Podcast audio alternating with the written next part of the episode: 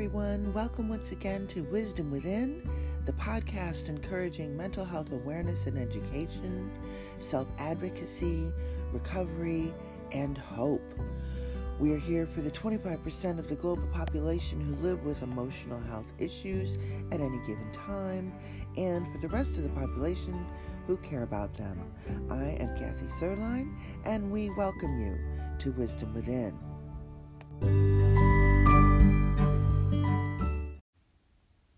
So welcome once again to episode three of our Wisdom Within podcast, where we'll be coming available on more platforms every day.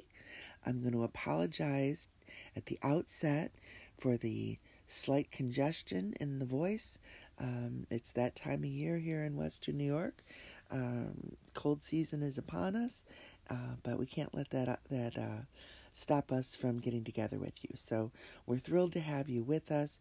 We welcome your presence, your participation, your suggestions, and your feedback. So this is the What's in Your Wellness Toolkit episode on Wisdom Within, and we are encouraging you today to give some thought to this concept of the Personal Wellness Toolkit. It's a combination of meaningful tools, while meaningful, meaningful to us individually, that we select for ourselves and that together can support our wellness journey. Uh, something like this would certainly seem beneficial for everyone, actually, um, but it is especially helpful when we live with chronic health conditions. A wellness toolkit is as individualized as we are. It can take various forms as time goes on, because some tools might be useful at early po- earlier points in our journey, and others may be more helpful later on uh, in recovery. So, and, and maintaining wellness. So this is not only about the basics, um, but your ever-present kind of support tools and go-tos for those um, in-the-moment needs, for doing the daily, sometimes moment-by-moment work of recovery and wellness, but also, as we say, just in maintaining wellness, um, because you don't throw tools away. We never throw away good tools, dear listeners. Um, so for the basics of our toolkit, uh, we need to consider elemental self-care needs first. Now, these are our survival needs. Are we safe? Are we physically well? Are we sheltered? Are we sleeping? Are we hydrating? Are we putting healthy things into our system? Are uh, are our hygiene needs needs being met? Um, we'll talk more about self-care in a separate episode, but these are simple and powerful questions to ask ourselves. Simple but powerful, because when our basic self-care needs are met, then we physically feel better, we emotionally feel better, we feel safer. Um, but these basic issues can become extremely difficult for someone going through the processes of illness and recovery. Um, we may be at a point where it seems too complex uh, at times to even consider everything we quote-unquote need Um, when we are in the depths of an illness. So we encourage you, dear listeners, to please seek help when you need it. And for our listeners who are the friends of out there, the supporters, the loved ones, this is where so many of you have made so much impact. You, you folks pay it forward every day in the simplest ways, and when you least realize it. Um, so for that, we thank you as ever. Um, it's important to remember, and it's always a focus here at Wisdom Within, that physical health and emotional health are intrinsically tied together. I am far from a fitness guru. I have struggled with weight most of my life. Um, we're all for fitness here at Wisdom Within, but we aren't talking about just that. Exercise is a great toolkit item, um, but this is about the fact that there are, that there really are physical causes for some types of emotional health problems, and vice versa for that matter. For an example, we know so much now about things like postpartum depression, and we know uh, women can experience that condition in the course of normal hormonal changes around pregnancy and childbirth, and that it is treatable.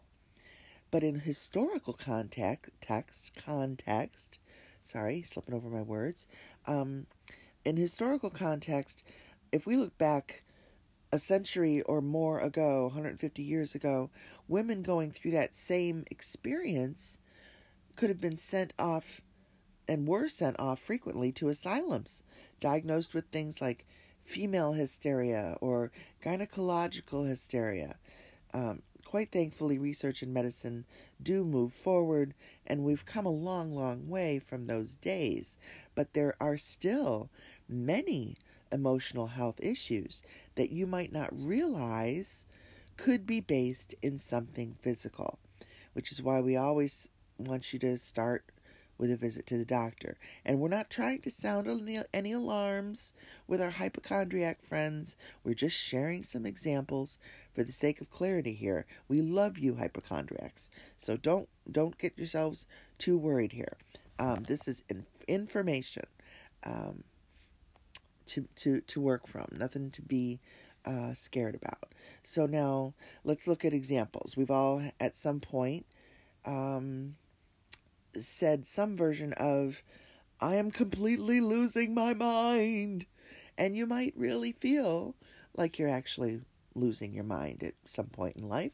It happens to a lot of us. But are you having just a bad moment or a bad day? Or is this over a period of weeks or a bad month? Um, it's important to think about prolonged depression as a possible symptom of a variety of other possible health issues. If you have, for example, a health condition that causes widespread inflammation, you may have a raised risk for depression because research has taught us that depression has been associated with inflammation in the brain. Also, a prolonged lack of sleep can result in a variety of physical and mental health symptoms, including those of depression. Uh, another example, the thyroid gland, which is in the lower center of your neck, it can be overactive or underactive or normal. Um, this is usually, if it's over or underactive, a very treatable condition, and there are blood tests that your doctor can request to determine that for you. But if your levels are off, depression and other health problems can definitely occur, uh, and that's because of an overactive or underactive thyroid.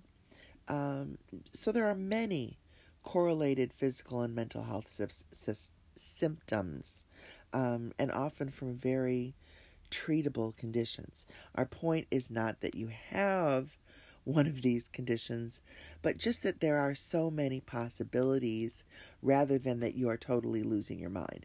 You probably, dear listeners, are not totally losing your mind, and you can recover no matter where you find your starting point on this journey. So that's why, as we say, our first step is always to get ourselves in to see our doctor. If you need a trusted friend or a loved one to be with you, that's a good thing. There's no shame in that. Um, I was so very fortunate um, to have my husband and grown sons um, be so supportive. Um, and they had my back every step of the way, and I am forever grateful. Um, but there have been other times in my life before I had that support um, that I I wish now that I had reached out to a friend, to a loved one, that I had taken that first step sooner, that I could have possibly begun my recovery earlier. Um, and it begins with just one step that says, you matter, you have value, you have a right to wellness. It just takes that one step, and then that helps you to take the next and the next. And it's how really every journey begins or continues or changes course. And as always, we here at Wisdom Within encourage our listeners to be honest with their doctors, open with their healthcare professionals. Those are the medical experts, which is not to say that every doctor or therapist, for that matter, is equal.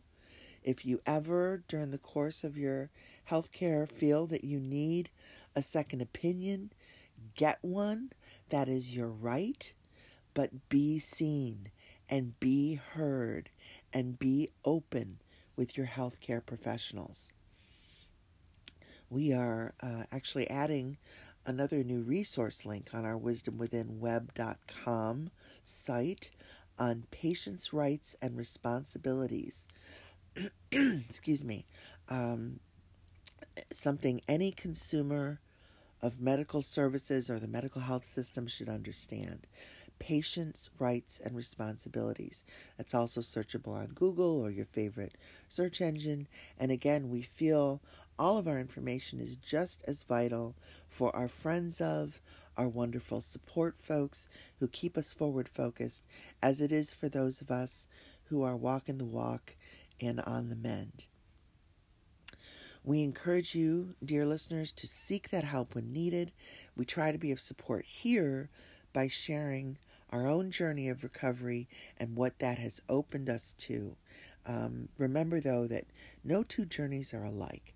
We're here to offer you some perspective, some good resources, and a voice that genuinely hopes to keep paying it forward in recovery by encouraging you forward. Um, we're going to take just a brief sponsorship break here, and then we'll come right back to you with the lighter side of our Wellness Toolkit episode. So thanks for being here. Um, we're thrilled that you join us, and we'll be back with you in just a moment. Welcome back to the podcast here at Wisdom Within. Glad to have you with us today as we continue to explore the concept of a personal wellness toolkit.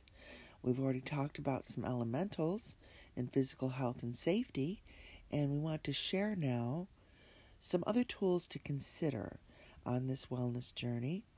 Um, you can, of course, Google good information on many of these subjects that we're going to be talking about. There are also some good links available on our well on our website, uh, on the not only the resources page, but on the Wellness Toolkit page. And again, our website is wisdom within web dot com. Um, So let's start with just uh, looking at just some extremely simple do-it-yourself sort of tools or tool concepts that we'd like you to consider sort of outside the emotional toolbox, as it were. Some super easy, seemingly little things that can actually help you redirect your thoughts when you are uh, struggling emotionally. Uh, for example, for a very long time, I kept a small, smooth black stone in my pocket or in my bag. Um, it fit perfectly in the palm of my hand. It always felt cool and calming to hold on to, to roll around in my hand. I'd grab it whenever I was stressing or scared or worrying. It's called a worry stone. It sounds silly, but it, the idea has been around for a long time, and it's actually the tactile part that's stimulating the calm, the having it in your hand and rolling it around. Um, the tactile uh, helps you disconnect from whatever the uh, obtrusive thoughts might be, um, and give you something else to focus on in the moment. Uh, other tactile things. Uh, are you in the kitchen totally stressing out? Grab an ice cube and hold it in the palm of your hand over the sink. literally just in the palm of your hand, not in a bag, not in a towel, just the ice cube in your hand.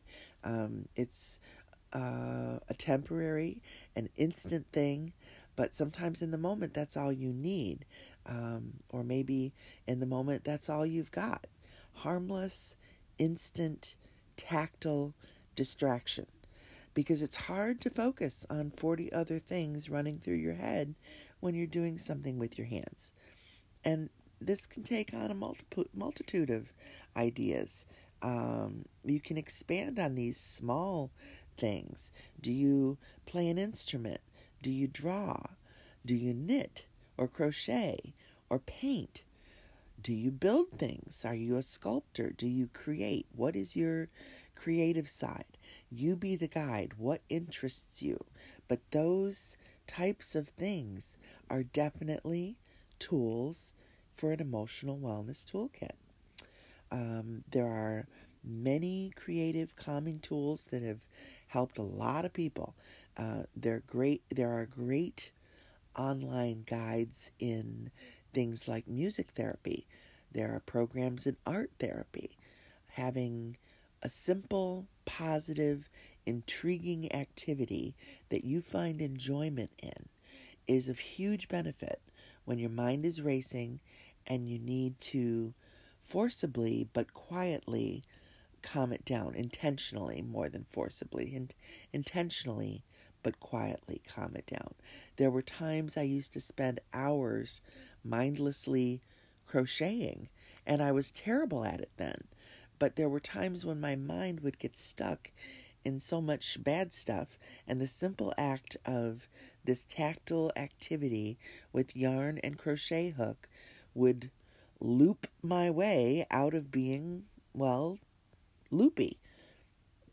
These are not always technical terms here at Wisdom Within, but you get you get the point. Um, another great tool, uh, generally not necessarily a tactile tool, um, but is it is based in the premise of good comedy improv, and that is the whole concept of yes, comma, and. Yes, and. In other words, accepting whatever ridiculous thing you are given to deal with, which is you in your head saying the yes part, and the and part, then figuring it out, figuring out how to move forward with that ridiculousness, um, which leads me to another tool for you to consider, finding your funny. And we hope to bring you an episode on that um, in the near future. But the science says laughter releases the good stuff in your brain that makes you emotionally, physically feel good. So whether you watch funny movies or listen to comedy podcasts, take an improv class, or just spend time with people you can laugh with. These are pearls, dear podhood, and wellness tools to treasure.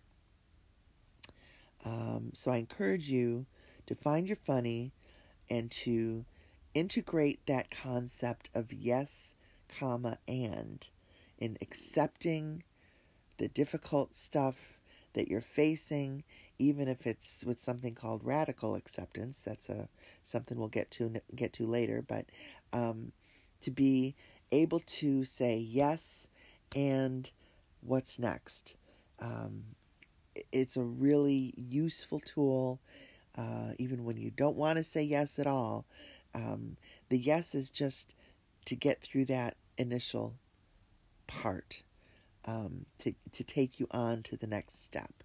Um, another piece of our toolkit is self-advocacy and self-education. Um, you're doing it right now. Um, you're ed- you're educating yourself, even if you're just listening to my humble little voice. Um, so you're taking action to help yourself, self-advocacy. So by educating ourselves, we are advocating for ourselves and for our loved ones, especially in dealing with mental illness or any health issue. Um, having a need to understand more about all this with my adopted son years ago, I was overwhelmed then by what I did not know. as it happened at the time, I worked for a local university, and I was fortunately able to take some very useful courses. Um, but that kind of coursework is just not feasible for everyone, and it does help to have some basic understanding of what you're dealing with. Um, understanding is key. If you, for example, have never had an opportunity to learn how the brain works, I recommend the Mayo Clinic's online slideshow. It's eight very simplified diagrams with short, basic explanations. It's called How the Brain Works, which I refer to as the regular people version of How the Brain Works, um, because we have a super highway of signal transmissions going on up there in our brains, and it helps us to understand how our wires can get crossed. So there will be a link on our site. Um, you can go to mayo clinic dot org uh, and look for How the Brain Works, or Google How the Brain Works, and the Mayo Clinic piece should be right near the top of your search res- results. Um, but educating ourselves is how we improve our understanding. And that in itself can reduce our fear of the unknown. Once we have a better understanding of something, it's le- less likely to cause fear in us. Part of our toolkit can simply be this process of educating ourselves about our issues, about our health, about whatever is in our area of interest. It's vital to do so, though, through reputable resources. And there are volumes of peer-reviewed research on every evidence-based piece in the study of medicine. There are also very good resources to help us understand things in layman's terms. So we encourage you, as you are able, to keep on learning, no matter your age, no matter your level of ability, your level of whatever, and to ask for help when you need to. Great tool. Uh, another invaluable tool in its many forms is professional therapy. And there are different therapies for different goals or different disorders. These are all things that we need to educate ourselves on, to consider, to learn more about. And through your health professionals, you can learn more about what different types of therapies might be possible for you or appropriate for you, and you can get answers to your own questions and concerns. From therapy, our own experience, uh, ever present in our Wisdom Within Wellness Toolkit, is the practice of mindfulness. Mindfulness, and it does take practice initially. Uh, we have a whole separate episode coming on mindfulness tools, but basically, mindfulness is a series of basic exercises um, toward calming the mind and remaining in the present moment. It's very hard to do at times for many of us in the throes of an anxiety or an, or in the throes of anxiety or panic. Let's say uh, anyone's thoughts can be zinging from one thought to the next to the next, like a bouncing ping pong ball. It happens. Generally, we're able to tell ourselves, don't panic, calm down, and then we can consider what's the next appropriate or best next step in moving forward. But if we live with mental illness, anxiety episodes and panic episodes can really become disabling. Um, but the skills that we are able to develop through the practice of mindfulness, we found could surprisingly bring us back to quote-unquote functional in a relatively prompt fashion. So the practice enables us to learn to meditate, even in small amounts, in order to enable our continuing individual progress in whatever small ways we might be working through. It's a small skill to pull from your pocket on a moment's notice, but it takes practice to learn to do it. There are a lot of good books and guides available on this topic. Mindfulness is also taught in cognitive behavioral therapy, which is also referred to as C B T, and also dialectical behavioral therapy, which is called D B T. Um, I've studied both. I studied C B T during the process of supporting my adopted son, and then I did intensive D B T work during my own outpatient experience. Both of these um, can be very useful, not just for the folks who are living it, but for supporters as well. Um, what is it though? Above all, mindfulness practice involves accepting whatever arises in your awareness at each moment. It involves being kind and forgiving to yourself. It enables us to gently redirect ourselves through interventions, mini meditations, to like the to little tools in our toolkit, like the worry stone, um, to bring some level of peace in that present moment. And if our mind wanders into uh, planning and daydreaming and criticism or self-criticism, uh, mindfulness teaches us to notice where our mind has gone while we're trying to focus on a meditation or what have you. Um, just to notice where our thoughts have gone and to gently redirect ourselves back to sensations in the present, to be able to focus or to remain in focus. And that allows us to move forward in a positive momentum. Honestly, It it probably sounds, it's very difficult to just explain it in a in a brief synopsis, and um, I, I probably could have done better with that. But honestly, some of it is just try and try again. I would encourage you, um, if you take up the practice of mindfulness, that if early on you find yourself missing your intended goal in mindfulness practice, or you skip a session, because it really is something you need to work on every day.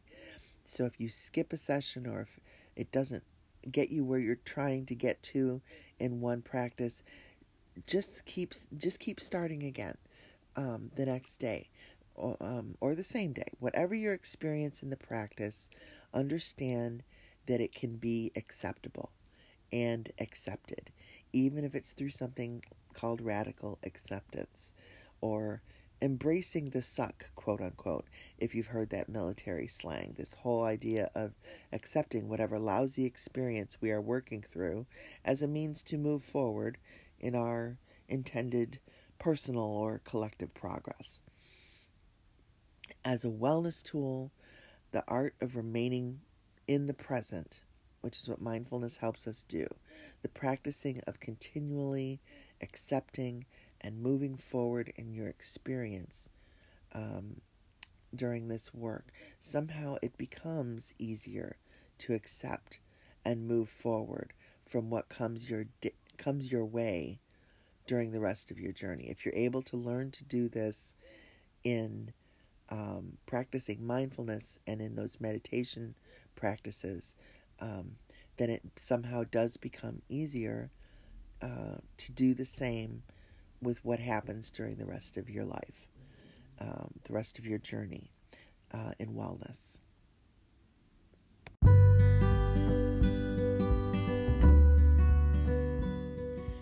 So, dear listeners, in closing out our Wellness Toolkit episode today, um, I'm going to just share with you more about the worry stones, that I've had a number of those worry stones over the years, all about the same size, um, all had the same usefulness and helpfulness, but one was painted with a little old woman on it, and it was given to me by a dear friend at a time when I was really struggling.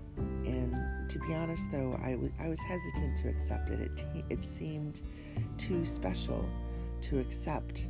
You know, I knew that it was something that she had made use of and that it had been helpful to her, but she insisted that I take it with just the ask that I pass it on to someone else who needed it when the time came that I was able to do so. I'm happy to say that I did pass that stone on to another wonderful human a while back, and my hope is to continue doing so through our efforts in this program. We are just so glad that you joined us today and for every day you join with us for the Wisdom Within podcast. And we look forward to visiting with you again very, very soon. So please take good care, and we hope to hear, we hope to have you with us again very, very soon. Bye-bye.